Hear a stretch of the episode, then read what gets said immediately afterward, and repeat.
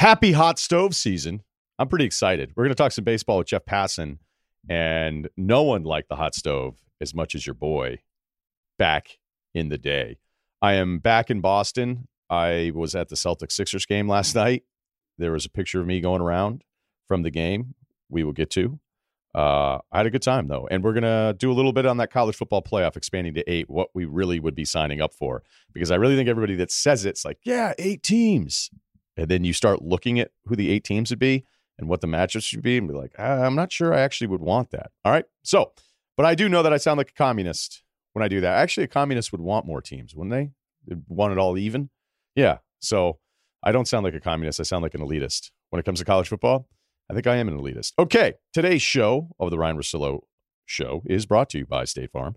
If you're familiar with insurance, State Farm agents are here to help because with over 19,000 agents are local to you and available to help. Whether you connect in person, by phone, or through the State Farm mobile app, agents are here to help. So go with the one that has coverage and agents you can count on. State Farm, talk to an agent today.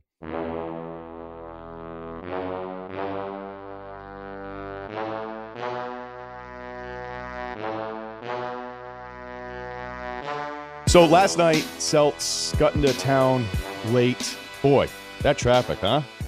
Now I feel like a bad stand-up comedian. But trying to leave Logan and then get to Back Bay, it was almost as long as the flight. I mean, it was really, really that bad. So it it set some things back. And I had one friend that I was lining up to uh, a buddy.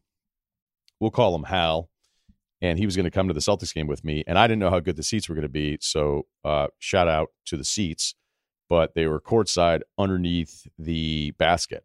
And it's an incredible vantage point to watch the game in almost a different way. It's not as revealing maybe as the all 22 because I don't think we necessarily need that for basketball, but there's certain things that you see from that vantage point that are incredible. But my friend couldn't make it last minute and sitting next to me was supposed to be and eventually was one of the offensive linemen of the Patriots.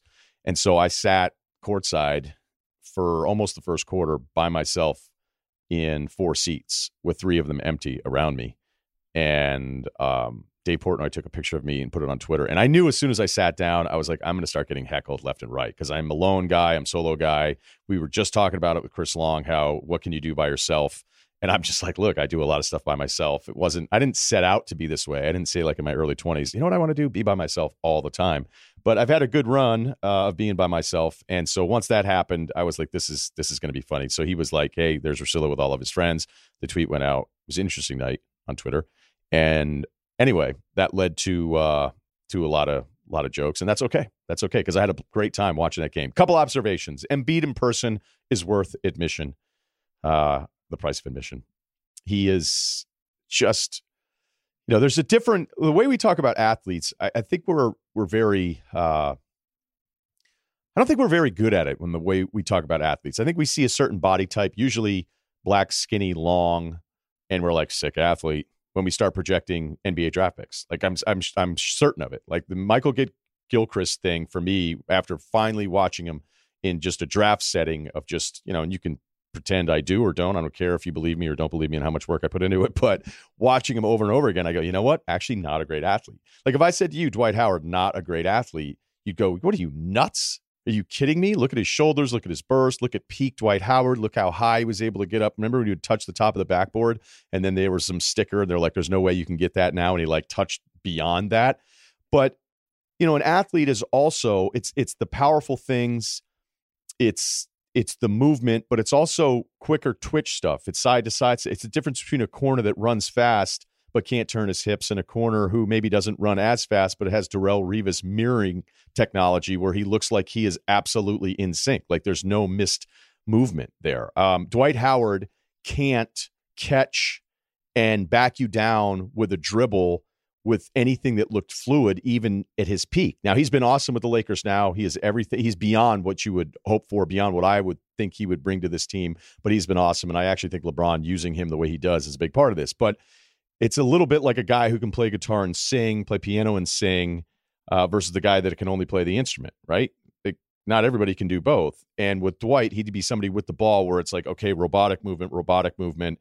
Okay, um, Karl-Anthony Towns, for his size, is incredible running end to end, but he's not always this quick twitch guy. You know, Michael Gilchrist, again, was one of these guys where I'm like, you know what? I actually don't think he's this amazing athlete. Um, And Embiid, the reason I'm bringing this up is Embiid is all of these things for his size and the finesse, the touch, the footwork. Now, I don't love him, as I'm sure Sixers fans don't love watching him contested post possessions because it can get ugly and it, it, does happen. It happened at the end of the Denver game on a bad possession. But he does have all of those things. He can play the guitar and sing at the same time. And seeing it, and I've seen him in person now a couple times, but uh, it's it's really special. And the Sixers didn't have Horford, the Celtics didn't have Marcus Smart, and that's turning into some issues because the Celtics are doing some things offensively where they weren't losing before, and now they lost back to back games. Tatum was terrible. Uh, Hayward was really good. I would tell you that Kemba, seeing Kemba in person from the end, he actually doesn't get enough credit for his change of direction. Like Derrick Rose is kind of the peak of what I want my guy to look like. Like when Derrick Rose was peak Derrick Rose coming out of Memphis, those first few years of Chicago, and what you wanted out of a guard back then, more so than now, it's like, hey, can he shoot or can he not shoot and stretch the defense? But there was something to be said about like the five guys that could get anywhere on the court with their dribble and athleticism. And Rose was probably at his best, the best in the NBA. And that's why he was so special winning MVP and like these all these versions of it. And I'm you know, Chicago fans remember, but it's kind of easy to forget.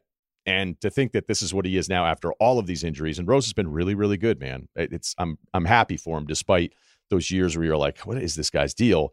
But Kemba needs to be talked about in that top group of special players change of direction, shaking people because it's insane. Like we we know this, but seeing it, it was a little bit different. And Matisse Thybulle, you know, Jaylen Brown had a few possessions where he couldn't get past Thybulle. Couldn't get past him. Just couldn't. I mean, Thybulle's form, the way he's up, his footwork, his hands out, contest, even if you think you get some separation from him, it is awesome stuff. And now he's hitting threes. But Kemba had a few things where he just gets you going one way and then the other way, and he was shaking everybody. So, um, anyway, Sixers are the better team. They should be beating the Celtics, even though the Celtics, uh, it's just different. It's just different this now post Kyrie. And you can think that's just a Boston guy who hates Kyrie. And I would tell you, I did not enjoy last year's experience. And guess who else didn't? The entire Celtics organization. So, uh, top five fan bases that are getting really annoying right now in the NBA. I may do that. I think I may do that. I could say it's all in fun, but I'm I'm not sure because the Celtics, Boston fans in general, always get all sorts of heat because hey, you know, you guys are like messing with Patrick Mahomes' brother and his his girlfriend. Uh, let me just tell you this: Boston fans don't like each other. Okay, they fight each other at title parades. So the fact that opposing people feel like, oh, this place is really rough, it's not great when everybody's on the same side. Okay. And like I've said numerous times, the only thing Boston fans hate more than, or just Boston guys hate more than unwarranted attention is warranted attention. And I even had a little bit of it coursing through the veins last night. You know, I'm not a a true Boston guy, although I lived here for a while. Uh, I went to leave the arena last night, and there's two exits you can go out of, two you can't. One I knew, and I just sort of randomly got up, left my seats, said goodbye to a couple people and went through the tunnel trying to leave the arena.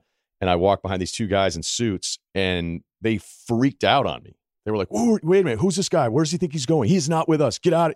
And I was like, hey, everybody can calm down a little bit. And I did start feeling that thing where I was like, okay, I, am I about to get confrontational here?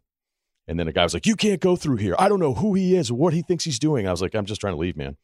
And um, then somebody did recognize me and they're like, hey, yeah, they're like, this is just, this is the other two. I was like, oh, my bad. I, I picked the wrong one. I had a one in three chance of getting it wrong and I, I got it wrong. And I was like, who are those guys? They're like, oh, they're with the NBA.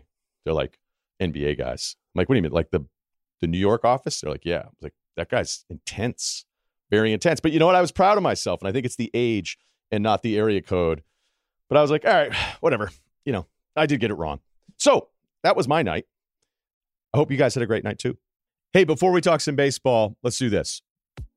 Let me ask you, is there anything better than watching football? Of course there is. Watching football with a DraftKings lineup on the line, especially this week. DraftKings, the leader in one day fantasy football, is giving new users a free shot at over $1 million in prizes with your first deposit when you sign up with my code RUSSILLO, R U S S I L L O. Draft your lineup and feel the sweat like never before. Every run, throw, and catch mean more with the DraftKings lineup on the line. It's simple. Here's what you do Just draft your lineup, stay under the salary cap, and see how your team stacks up against the competition.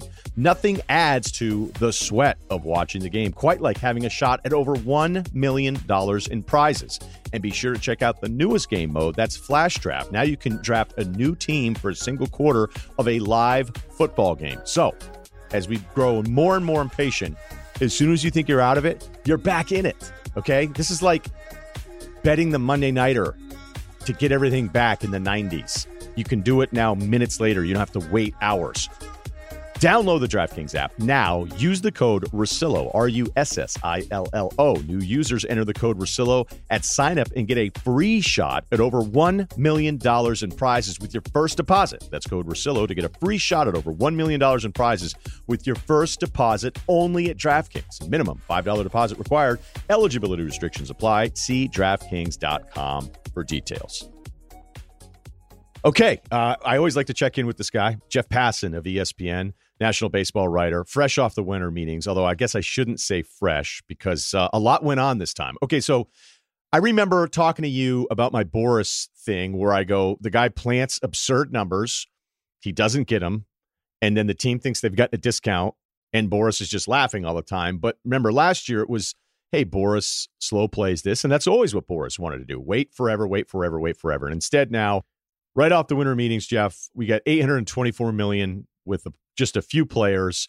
So I read something today that always annoys me. Almost anytime the word narrative is used, it just immediately sends me to being annoyed because it's not like the implication when somebody uses the word narrative is if, if something's incorrect. No, it was correct to say Boras slow plays it, but now there's this change, at least in philosophy or execution. So what do we make of of what he's done now with these players, and if this is really a change from him or just these contracts are so amazing, it made no sense other than just take the money now.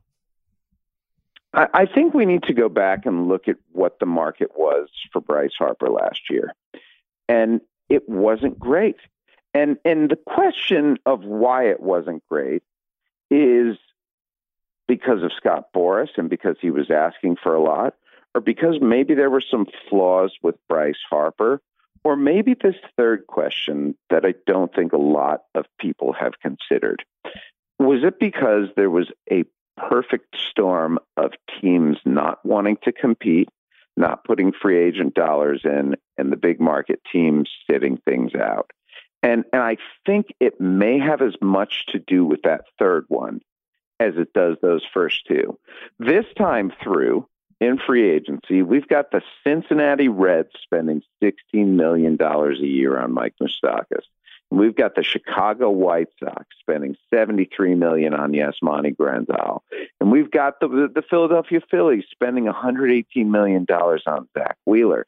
And and when you have all of those things as a backdrop to the New York Yankees, Los Angeles Angels, and and Washington Nationals going out and wanting truly elite players and you have the Dodgers in there as well, and you have the Rangers in there peripherally, and you have all these teams that have money and want to spend. When you have those mid level teams spending on mid level guys, it frees up those dollars for the rich teams to go out and lavish Strasburg and Cole and Rendon. And that is exactly what happened. Yeah, it's the first time any agents had three players sign contracts exceeding 100 million in an entire offseason and it happens here in a week. So Harper, you're right. The market was complicated because honestly, Harper's one of the most overrated baseball players I've ever experienced. His star is bigger than no, it's true. Like, I mean, he's had one special year, a couple pretty good years, but then to talk about him is this, he's this franchise altering guy. And, and honestly, like the history, this this isn't a debate. History tells us that position players that get these kinds of contracts, their teams I would say 90% of the time you go, yep, this contract sucks. Like we regret this. So, having looked at what's happened with top tier pitchers, like I think these mark like these numbers. Now, granted, some of the Cole projections were like 200 million. He goes north of 300 million. I would still uh-huh. rather pay Cole that contract than pay Strasburg that contract. Where do you come down on the Cole Strasburg thing? I'm with you. Actually, I I'll be honest. I would not want to pay either the money that they got because I'm just inherently afraid of pitchers breaking, but Stephen Strasburg is likelier to break, I think, than Gerrit Cole because Stephen Strasburg has broken before. And the the numbers, I think we're going to look back at the numbers on these deals, and there's going to be a market correction at some point. Um, I understand that Gerrit Cole, and I was saying this all offseason. Gerrit Cole is the best free agent, the best pitcher going into free agency that we've ever seen. And and you could argue Greg Maddux, and that's understandable and fine. He was coming off of Cy Young. He was a year younger than Cole is. The difference, though, is Cole's stuff is so much better than Maddux's ever was. I mean, it's the best stuff in baseball today. And with him, you had a bidding war among three teams that had incredible amounts of money and incredible reasons to be pursuing him. And look, it, it, has been very rare that the New York Yankees really want a guy and don't go out and get him.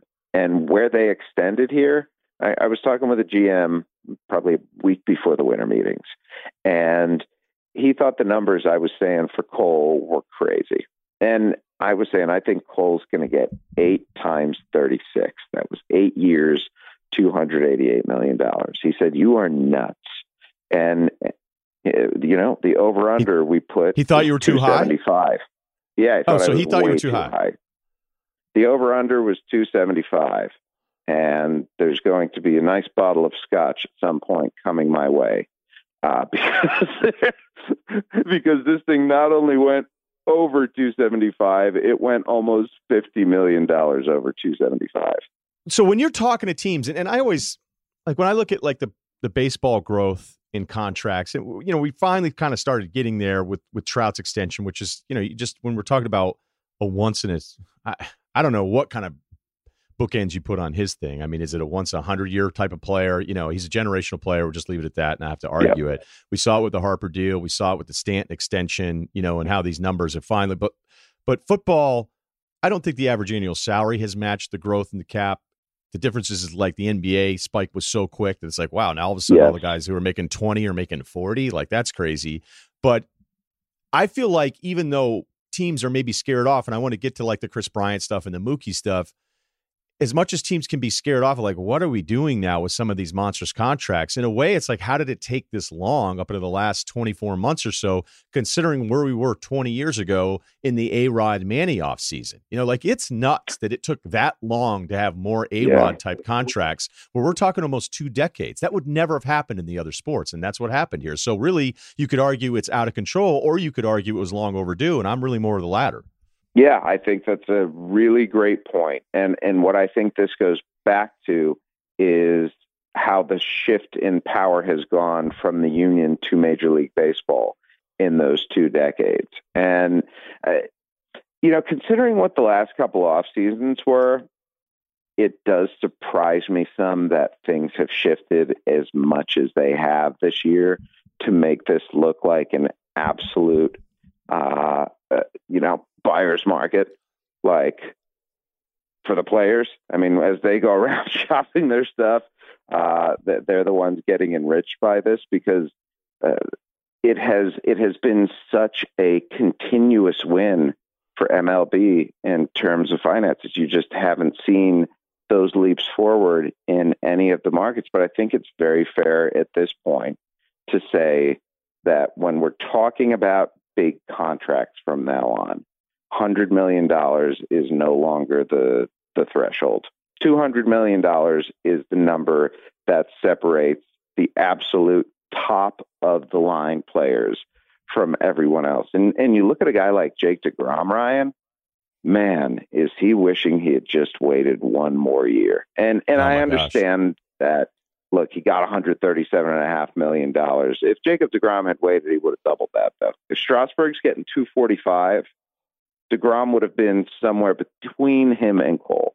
Yeah, I know. I was looking through numbers this morning in prepping for this, and I was like, as ridiculously irresponsible as the Sale extension felt when it looked like he was a little spent. I know it sounds stupid, but like the numbers look good now. the numbers on a, a Chris Sale extension, you're like, wait a minute, it was 100, was it 145, 150? And I'm like, yeah, you know, what the hell would he get right now? Even coming off a, a year. Now, look, Cole hit it perfectly. Strasburg for somebody who's never, I mean, what three times in the last eight years he's even qualified for the ERA leaders.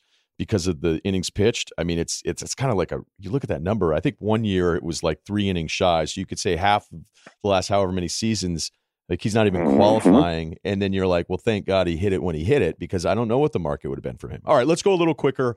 Um, and that's my fault because I'm always fascinated about the bigger economic picture here. But the Angels feel like with the Rendon signing, like they were close on Cole. They thought they had the link there. He even said during the season, "Hey, going to Angels games, we had bleacher tickets, all that stuff." It sounds like they went pretty far for him, but that's why the Yankees won this thing at 300 plus. But they seem to be a team that doesn't really look at need as much as they need the action every offseason. Is that fair, or is Rendon somebody that makes a ton of sense for them long term? I think Rendon is somebody who makes a ton of sense for anybody long term. Uh, I think they were. Uh, I'm not going to say they were on tilt uh, that that's an unfair characterization.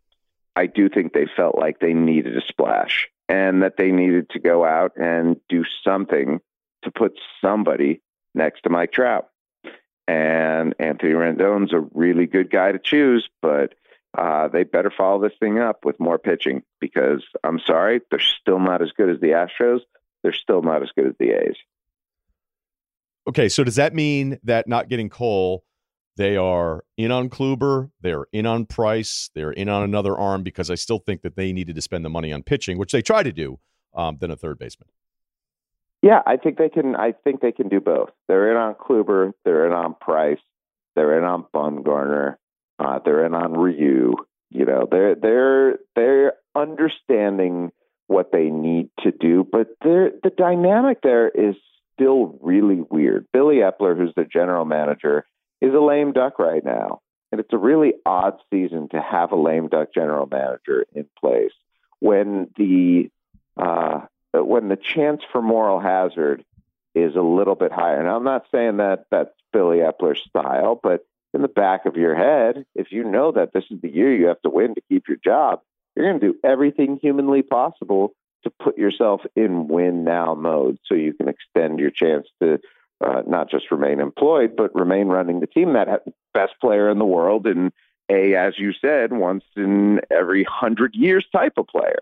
And and by the way, are getting Shohei Ohtani back at both places this year, so we're going to see him DH as well as pitch. And uh, by the end of the year, if he is doing both of those as well as he's capable of, we may have the two best players in baseball on the same team. Okay, Kluber's going to be 34 going into next year, but it's still two more seasons of control for the Indians at what I think are yep. still great numbers for a guy that's been a one. 17 and a half million, 18 million dollar team option. So even if he flamed out like he did last year in 2020, you weren't even on the hook. So I look at him as a really valuable guy. I also look at guys, and I'm not saying like Verlander's always the perfect example, but people thought Verlander was absolutely washed. And it was like, now look at the strikeout numbers, look at some of these things. And I'm like, you know, look, at it at 33, 34, like I still look at this Kluber as somebody as soon as you don't have him, you're like, if you think you're a playoff team, like who's our guy going to game one that the other team is worried about? And Kluber, until I see more evidence of a 2019, I'm going to believe that he can still be that guy. So why, under very controllable numbers now in this pitching market, why would he be available to so many teams?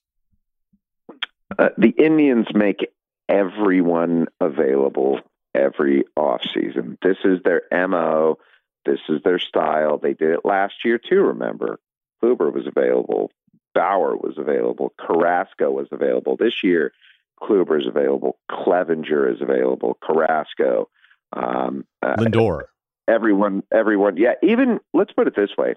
Last year, there was a chance for the Texas Rangers to go out and get Shane Bieber and give up Nomar Mazara. And there would have been more complications in there. But the Indians were really looking for a young bat, and the Rangers were looking for pitching. That's a trade that didn't get done, and now Bieber's one of the best pitchers in baseball, and uh, Mazara is getting traded for Steele Walker, uh, Texas Ranger, and it is like these are the trades that uh, that the Indians think of every year, and are really hesitant to make because they're the team that knows how to develop pitching or has developed pitching better than anyone. They're they're they're facing a crossroads though. Lindor is a free agent after the 2021 season, and they want to be a team like the Diamondbacks with Paul Goldschmidt that do not have to tank once they get rid of their star. They just want to keep the winning going as much as they can. And when you're a mid to small market club, that's an extraordinarily difficult needle to thread and something that they're trying to do right now. So they're not crossing out any possibilities, but they know if they were to give up Corey Kluber, that that could be something that sustains them during this rebuild on the fly.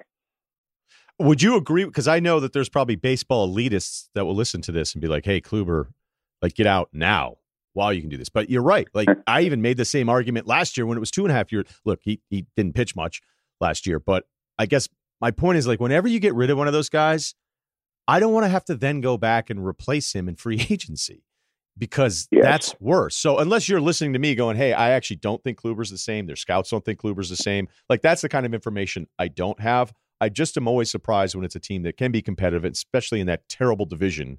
Um, you know why why you wouldn't want to at least figure out to see if you're getting your guy back. That's all. You know, you know what though isn't isn't the terrible division part of it?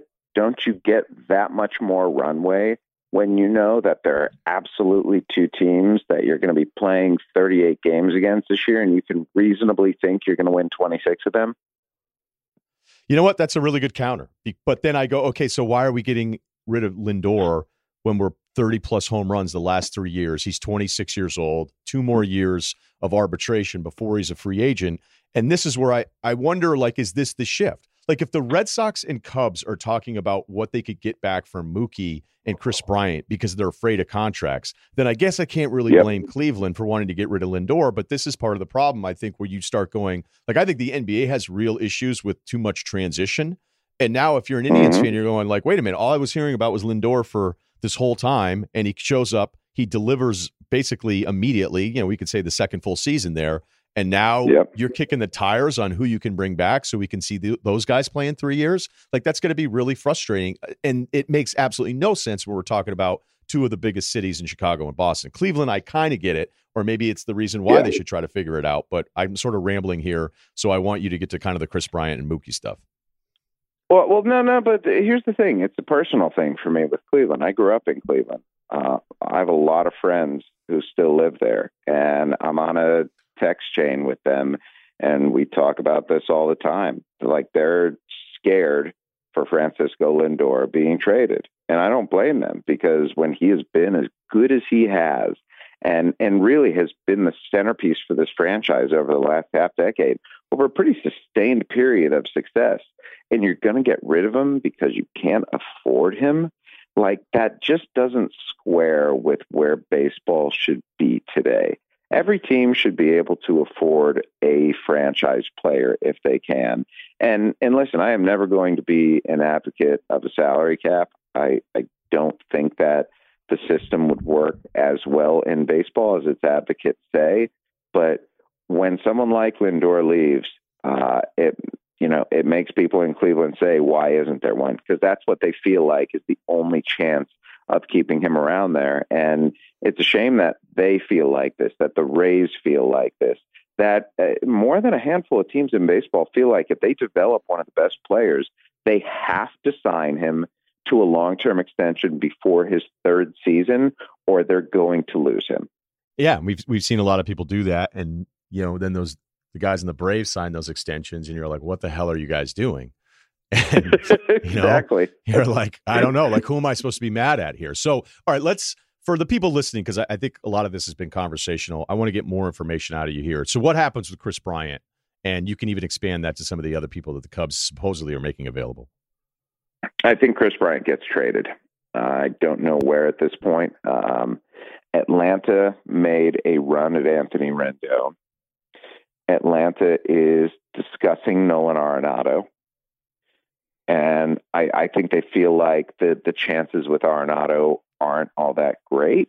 I don't know if I'm quite that like as, as fascinating as Bryant is to me, the Arenado situation is infinitely more fascinating because while Bryant went out and won a World Series and was supposed to be the, the centerpiece of this Cubs dynasty that just fizzled out before it could even start, Arenado signed a $260 million extension less than a year ago and maybe getting dealt and may want out of Colorado right now. and all of the things that are involved there, all the politics, all the behind the scenes stuff is utterly fascinating because if you're the Rockies, how can you trade this guy when he just signed a deal? And yet, if he wants out, how can you hold on to him?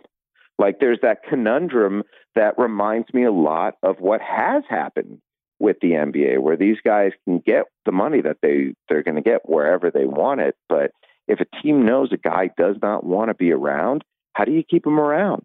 And a little Arenado factoid for you I was in Denver for a Blue Jays game and was out with some of the Toronto guys after the game, and we were just talking about Arenado, and I went, well, you know who I've always thought was like ironically the best third baseman defensively that I've ever seen was when Machado had to play third base, and they all looked at me as if they wanted me to leave immediately because they were like, nobody's Arenado.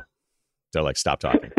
And I was just like, okay. And then I, like I looked at one of the other guys that I was closest with, and he just kind of like put his head down and was like shaking his head, like, yes, yes, he's, he's uh, Ryen. It, it, Ryen, it's your take is not a bad take. It was that night. Honestly. It was um it was shame. it was shame. And I, I, and I was like, does anybody want to talk about the salary cap in the NBA instead? So uh but it, it, was just but honestly, I loved it. I loved it that those guys were like, no. They're like, no one, no one is that dude in Colorado. So I was like, all right, cool, yeah. cool, got it. So you know what though? That that like it goes back and speaks to this when when you raise a superstar, like the Rockies did everything the way it was supposed to go. They, you know, they drafted him, they developed him. He turned into a star there. They gave him a scratch, and uh, now they haven't built around him. And you know, that's that's part of it. Like Nolan Arenado wants to win, right? We all we all want to win. Everyone wants to win.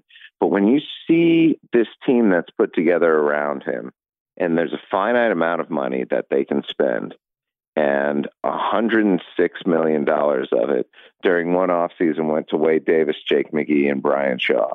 So you've got Ouch. potentially yeah. three relief pitchers and $106 million circling down the toilet. That's a frustrating thing. It's a really frustrating thing. And it makes you ask, and I think understandably, can can someone really build a sustained winner in Colorado? Like I would be very curious to see Theo Epstein or Andrew Friedman or somebody of that ilk go try to run a team in Colorado because it would become like this experiment laden playhouse. You know, anybody who's been with the Rays, I would love to see run the Colorado Rockies just to see what they would turn it into and what kind of crazy style of baseball we would see.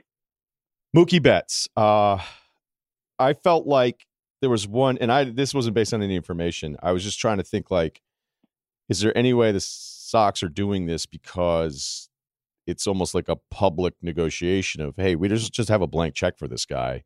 So we're gonna we're gonna go the other direction, act as if like, yeah, we're not sure. Because the weird thing about the Red Sox under this ownership, and it's been tremendously successful. So to give it any other grade than an A is ridiculous. But they're very reactionary. When they have a bad season, you know, they had the Carl Crawford, yes, John Lackey signings. Where I remember like that off season, I think I was still living here then, and it was like, hey, let's do a poll on what's wrong with the team. Should we sign more guys? And then it was like 85% of Red Sox fans said, yes, sign sign more awesome players. And they they were both. there's, I mean, there's the, nothing. There's there's nothing. There's nothing to to make you shift your organizational philosophy quite like a poll on Boston.com. That's exactly how you should be running your team. exactly. So, and and there's little things about them at times where I go, "Oh, come on, what are you, you know, what are you guys doing?" And you know, in the beginning, I felt like they they really kind of made the whole experience far cheesier, but whatever, man. I mean, you win four titles in a place that hadn't had them. I mean, the idea that like Dombrowski can be out and everybody in the Red Sox after a year after winning a World Series and beating ridiculously good teams in the postseason where the whole city's like, yeah, you mm-hmm. know, it's probably time to move on from that guy. Like it's just it's unfathomable growing up around it and and loving this team like I used to love them. But, you know, the price contract was irresponsible. He didn't want to sign here and they were trying to do something to make a splash, and that's uh-huh. kind of Dombrowski's way. And the number I think it came down to, I think the Red Sox offered him 51 million more than the next highest bid, and that's why he ended up coming here. And I would say has hated it basically the entire time he's been here. And he's going to get the JD Drew treatment retroactively because JD Drew, who was also a bad signing, you know, has has the home runs against the Indians the in the playoffs, run, yeah. right? And then it's like Ellis forgiven in you know 2018. Um, price price stepped up, you know, but now, I mean, we can play this game where you say, hey, you know what, his three years, like that's not a terrible number anymore. He is not worth it. That's why they would try to move him. But what is the market now for price? Because usually the way it works is that teams do find themselves talking themselves into a number that doesn't look as bad in 2019, salary wise. Yeah, yeah, teams are talking themselves into this because right now the free agent market is Madison Bumgarner, uh, Hyunjin Ryu, and Dallas Keuchel. And once you get beyond those three, it, it you know falls off a cliff. And I'm not saying that David Price is Bumgarner right now. He's not. I'm not saying he's Ryu right now. He's not. But I think you could make an argument that he's similar to Keuchel. You know, guys who are getting up there a little bit and uh, who can throw, you know, 180 to 200 innings, and they may not be great, but they're going to be innings. And I, I know that there's some some injury questions with Price. There, there's some medical questions with Keuchel as well. That's why his market wasn't nearly as good last year, uh, and uh, probably this year as it should have been compared to the numbers that he's had. And so when you have a finite amount of volume out there when it comes to pitching, uh, teams are going to be looking to see a guy who can give them those innings. And if the Red Sox are willing to pay it down, and they will be willing to pay it down, maybe you get you know, down to the $60 million range or so. And the team says, well, the, we need starting pitchers. Would I give David Price in this market 60 million over three years? Sure. Three years. Why not? And if that is what can save Mookie Betts in Boston, then Chaim Bloom has done the Lord's work because keeping him around for one more year and selling him that this is the place that you need to be for the rest of your career and we need to make you the franchise player is something that the Red Sox have not done enough yet to make that be a reality. And and let me just say, if Mookie Betts, Ryen has a year, uh, even like last year, but let's say especially like 2018, he's going to get 400 million dollars. Like I don't think that's a far fetched thing at this point. So, do you think the Red Sox still find a way to keep him here, or do you think this is Bloom and and the approach because it's just not very like this is the opposite of what they normally do. Like normally, and I'd heard they'd offer him 300 plus million before the season started, maybe early in the season. And he said uh-huh. no. And that's when the Sox were like, all right, maybe, maybe we really do have to explore this. But as much as I hate the history on this positional players' long term contracts, if there's one to make an excuse for besides Trout, it's Mookie. Yeah. Uh, I mean, you're, you're speaking the truth there. And look, you got to respect the guy for, for holding out as long as he has with the success that he's had and and not grabbing the bag. Like it could have been very easy for him to do that, but I think Mookie Betts likes the idea of free agency, of exploring all of the options, all of the possibilities, and finding what's best for him. And you know what? In the end, maybe Boston is what's best for him, and he comes to terms with that after looking around. But uh, there, there is an entirely different world out there for free agents like him. And you know what? We saw it this offseason. The biggest contract ever for a pitcher going into this offseason was $217 million for David Price. Gerrit Cole beat that by almost 50%. And and so to to think that free agency isn't this great Valhalla for position players, uh, no, we're back there. And uh, Mookie Betts has a chance to do something extraordinarily big, and and I think that that's going to be all the talk next offseason. Okay, so Bumgarner, I think he gets nine figures. You know, I I have a chance to have egg on my face here. Um, I know the Twins really need to make a move. Wow. Um, uh, they they need another pitcher. Berrios is good. Michael Pineda is good. Jake Odorizzi is good. Um, but they need a guy who can step up and pitch game one of the postseason. And I think that's still Bumgarner. It's just, it's not their style to throw dollars around like that in free agency. Not, it's not the organizational style and it's not the style of the people who brought up Derek Falvey. You know, he comes from the Cleveland tree, and the Indians don't spend on free agency historically, and and you know the Blue Jays don't do it um, either. And Mark Shapiro's there, uh, so I could see Minnesota. I could see the Angels saying, "Screw it, we need a pitcher," um, and and I can see the Braves. Uh, you know, Atlanta's been very sneaky this offseason and has really remade its roster into something that's honestly going to be scary for the National League East for a while now. Like when you when you're building around Acuna and Albies on contracts like that, I mean, it reminds me a lot of the Warriors having Steph Curry and Draymond Green on the contracts that they did. You can do a ton around that, and that's what they're what they're starting to do right now. And Alex Anthopoulos has done a masterful job. I mean, Acuna's eight years, a hundred million, and Albies is what seventy five with, with two op- with with two options, so it's really ten years. I mean, that's like Magic Johnson for a million dollars a year lifetime contract with the, with the Lakers. Albies, I'm looking I mean, at it again here. It's 70 it's 7 for 35, but you're right. There has to be yeah. something else on the on the back end of that because I'm just I'm doing this. Yeah, there there are a couple more options there too. Like right. if if if you let's put it this way. If the Atlanta Braves do not win at least one championship during the course of Acuna and Albies contracts, something went catastrophically wrong.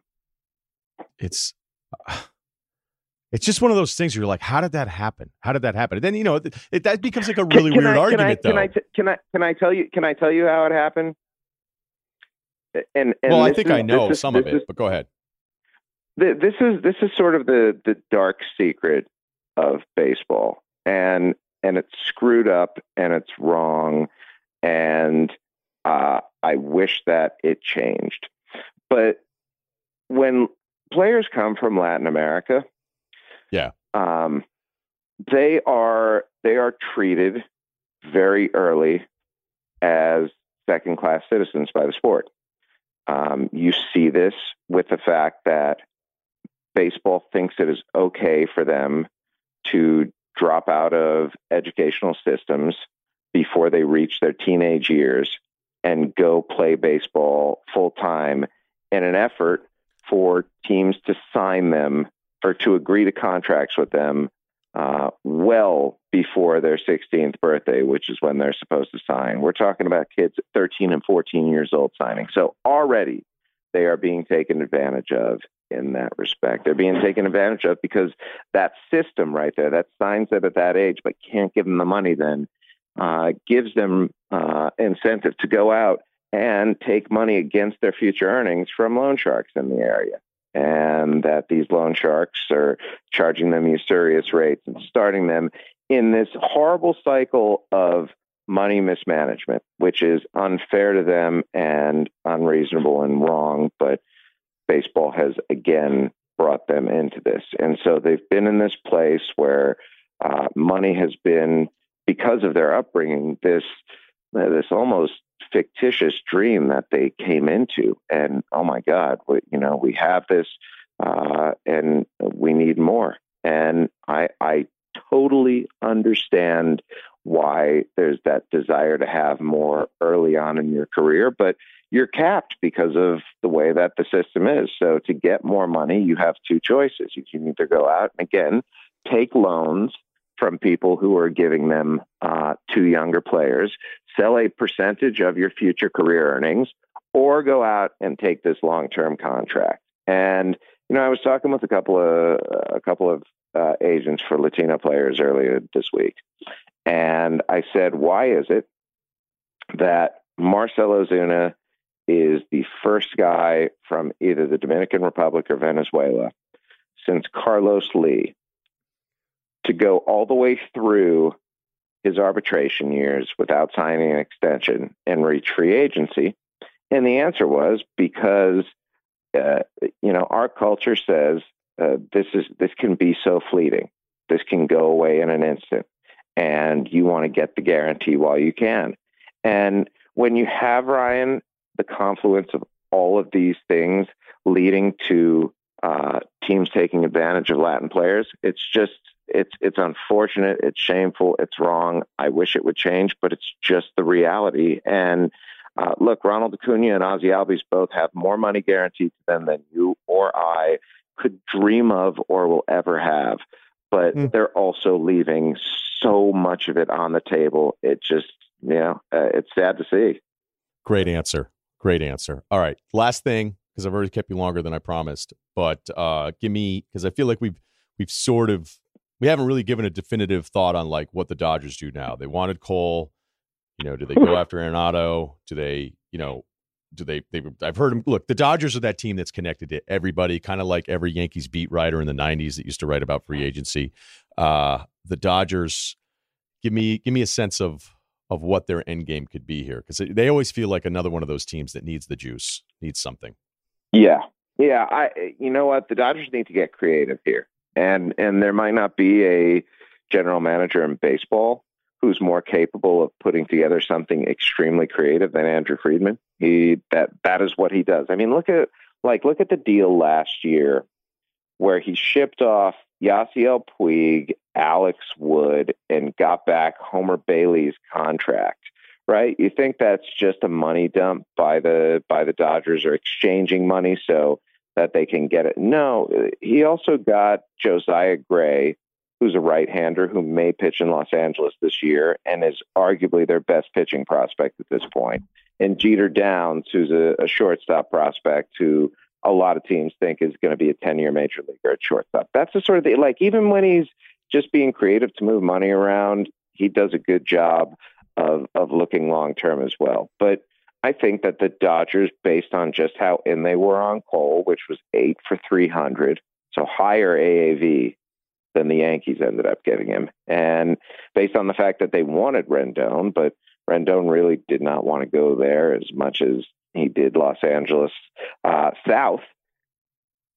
You know, they need to do something and they need a big splash at some point. I don't know if that's Lindor. Those talks have been way overblown. They're not nearly as far along as uh, others have reported. And, and, beyond that, this is this is how the Dodgers need to think. Um, Lindor is going to cost $20 million this year or so, and probably $30 million next year. So it's not like you're looking at an insignificant amount of salary over these last two years before his free agency. It's not quite what he would be as a free agent, but it's sort of in the neighborhood. On the other hand, Corey Seager, because he's had some disappointing years in recent years, is not going to cost nearly as much. He may cost 20 million total in arbitration over the next two years. So suddenly you've got a $30 million value gap right there between those two, that just on cash alone. And then on top of that, the Indians are going to want you to trade a ton of talent because Lindor is as good as he is. So I don't know if the value proposition for getting Lindor is as good for the Dodgers as it might be for other teams out there. Those the, that's the way that that team and the best teams in baseball think. And that's how you have to look at these trades. You can't just say, well, Francisco Lindor is dope. Let's go get him. No, it, it's not that. It's, it's a matter of who works best for your team. Uh, and inside of the structure that you have created that's led to a half decade worth of division championships and two World Series in three years. Uh, but you also have to get a little crazy at some point. And if there is a time for the Dodgers to get crazy, it might just be now. That was that was great. I especially love dopey free agent fan voice. Um, what was that guy? See, we've got we've got like every time you do it in Boston, you've got Sully in Boston. Like, who do you have in LA? I feel like we just need like a very obnoxious millennial name. Um, like Topher. Topher. But see, but like the only thing, the only thing that I like, crazy Laker fan outdoes every other fan base in that city, and honestly is able to rival anyone. And honestly, the part of that's part of a compliment. But uh, I, like whenever I think of the LA typical fan, if I were going to do like dopey LA fan, like all I can think of is like absurd Laker fan that you know, before this season was telling you Kyle Kuzma was going to be in the Hall of Fame. So, um, no, but, but that's, uh, look, know, that's, absurd, that's not specific absurd, to them. Absurd Laker fan. absurd Laker fan already exists. He's the guy in the GIF ripping off the sunglasses. Yeah. Or the Laker that chain guy. guy that says Lakers and came up to me at the ESPYS party and was like, hey, and he was really nice. And he's like, let's take a picture. I was like, no problem. And we took a picture. And then he tweeted out the picture and said, "Man, Ryen Russillo even came up to me and said we have to get a picture together." And I was like, "Dude, that's that's the complete opposite of what happened." Um, but I kind of I kind of respected the way he spun it because it was so damn funny. Because somebody that I was with saw the tweet and went like, "Oh my god, that's that's the complete opposite of what happened." And I went, "Yeah, it is." But I still got to meet him, and uh, you know, maybe I should, maybe I actually should look at it and say, "Hey, that was great." You can follow him at Jeff Passan, P A S S A N, and he is an MLB insider from ESPN. Hey, man, that went longer than I thought, but I hope you enjoyed it and a lot of good info there. And we'll talk again. All right. I always enjoy it, Ryen. Thanks for having me on, pal. Getting into debt is easy, getting out of debt is hard. Thankfully, now there's the revolutionary lending platform that offers smarter interest rates to help you pay off high interest credit card debt because they know you're more than just your credit score. And I'm just telling you this, okay? Some of you guys listening right now dread every trip to the mailbox, dread every call from a number you don't recognize, and you put it off and you put it off and you put it off, okay? I know firsthand when I was young. And then guess what happens? You go, I'm going to be mature. I'm going to tackle this head on. I need some help. And it's one of the greatest feelings you can ever have, removing that anxiety from your life. Now, it doesn't like some of these places, like, look, you still got to pay your freaking bills, okay? But get some help if you're somebody listening right now where this this ad hits a little too close to home, okay? Like when you get older and you start watching retirement ads on TV during football games, you're like, oh man. All right? Right? They're doing that on purpose. They want you to start having a little anxiety about it. Take on the anxiety. All right, that's not even in the script. So there you go. Upstart goes beyond the traditional credit score when assessing your credit worthiness. They actually reward you based on your education and job history in the form of a smarter interest rate. Upstart makes it fast, simple, and easy to check your rate in just a few minutes. Once the loan is approved and accepted, most people get their funds the very next business day. The next day, over 300,000 people have used Upstart to pay off credit cards and meet their financial goals. Free yourself from the burden of high interest credit card debt by consolidating everything into one monthly payment with Upstart. See why Upstart is ranked number one in their category category with over 300 businesses on Trustpilot and hurry to upstart.com slash dual to find out how low your upstart rate is. Checking your rate only takes a few minutes and it won't affect your credit. That's upstart.com slash dual, D-U-A-L. So most of you, I imagine, want eight football teams in the college football playoff. Maybe some of you want 16 and, you know, FCS 1AA. Uh, for years, you're like, oh, that's funny that you can't do that D1, but you can do it at a lesser division. Like that doesn't make any sense, right? And this is the FBS, FCS. It's always funny too when that first happened. I remember guys being like, "I'm not going to call it that." I'm like, "Yeah, eventually you do call it." Same thing as Comerica Park, which was out in San Francisco, and people called it commercial stick or uh, other things. And it was funny. There was a lot of pushback on naming rights in the beginning. You know, it's much like my NBA patch theory. Like, no, we can't do this. We're like, what is that again? Uh, that's what was happening with naming rights. And actually, it's kind of brilliant. Whoever first thought, hey, you know what we should do? Just charge companies to name stuff because we're not really giving away any inventory. We're not giving them anything other than sort of this. It's like the Peugeot theory in uh, Sapiens, where it's like, what is it really? Like we are convinced it exists, but what like tangibly is it?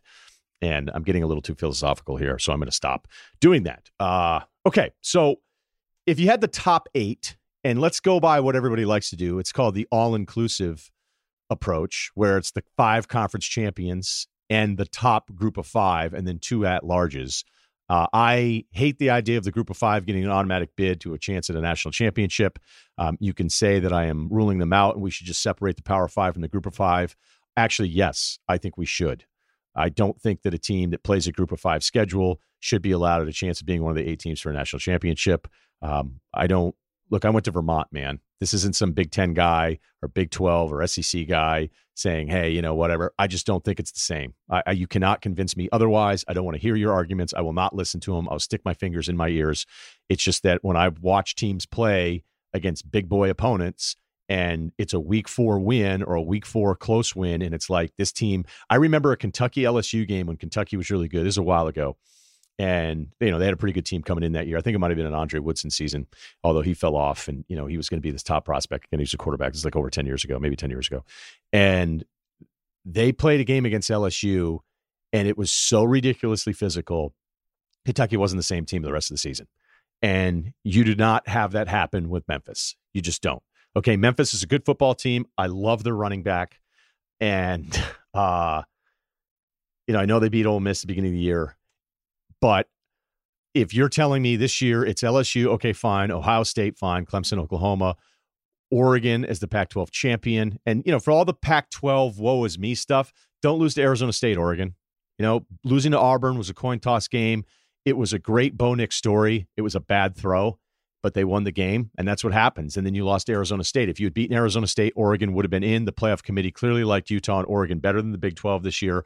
And then that wasn't the case because both had two losses. I didn't understand why Utah was just being given a victory going into that Oregon game, uh, but Oregon would be in right now, but they would have been in instead of Oklahoma. So this isn't an anti Pac 12 thing. It's you got to take care of your business. Now, is there a little carryover when you start failing and not making the playoff that bleeds into the next year? Yes, that is human nature. That happens with very uh, select teams at the top where there's a benefit of the doubt thing that you can't avoid. We've been over all this stuff, but there will be LSU, Ohio State, Clemson, Oklahoma, Oregon, Memphis as your six locks, and your two at larges, I guess, would be Georgia, who's fifth in the playoff rankings, Baylor, who is seventh.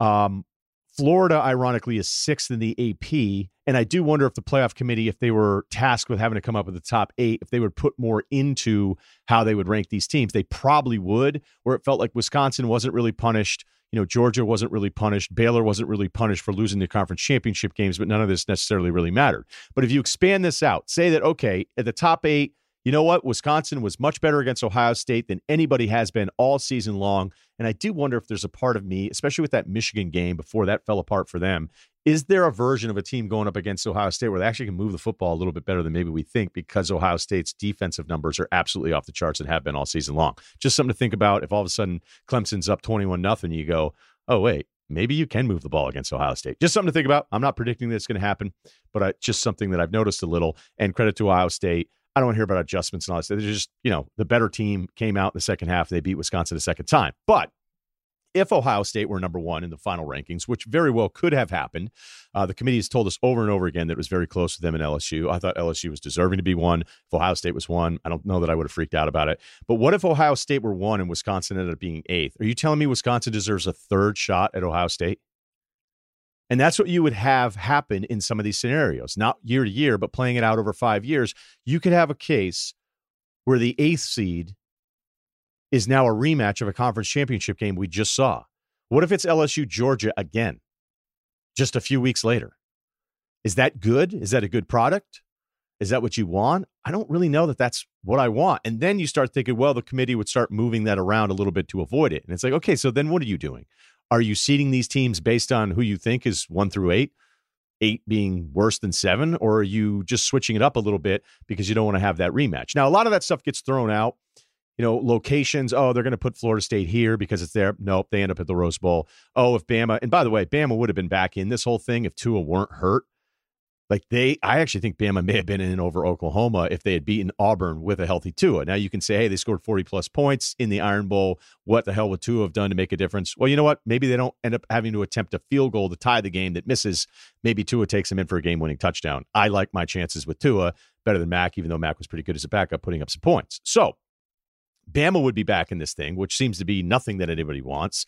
And, you know, look, I'm I'm sorry. When I look at Memphis and their strength of schedule actually this year is a little bit better than you think. So I could be, you know, we could do the one sample thing where it's like, hey, Russillo, actually Memphis's schedule strength wise isn't that bad. And this is a bad year for that point to be made.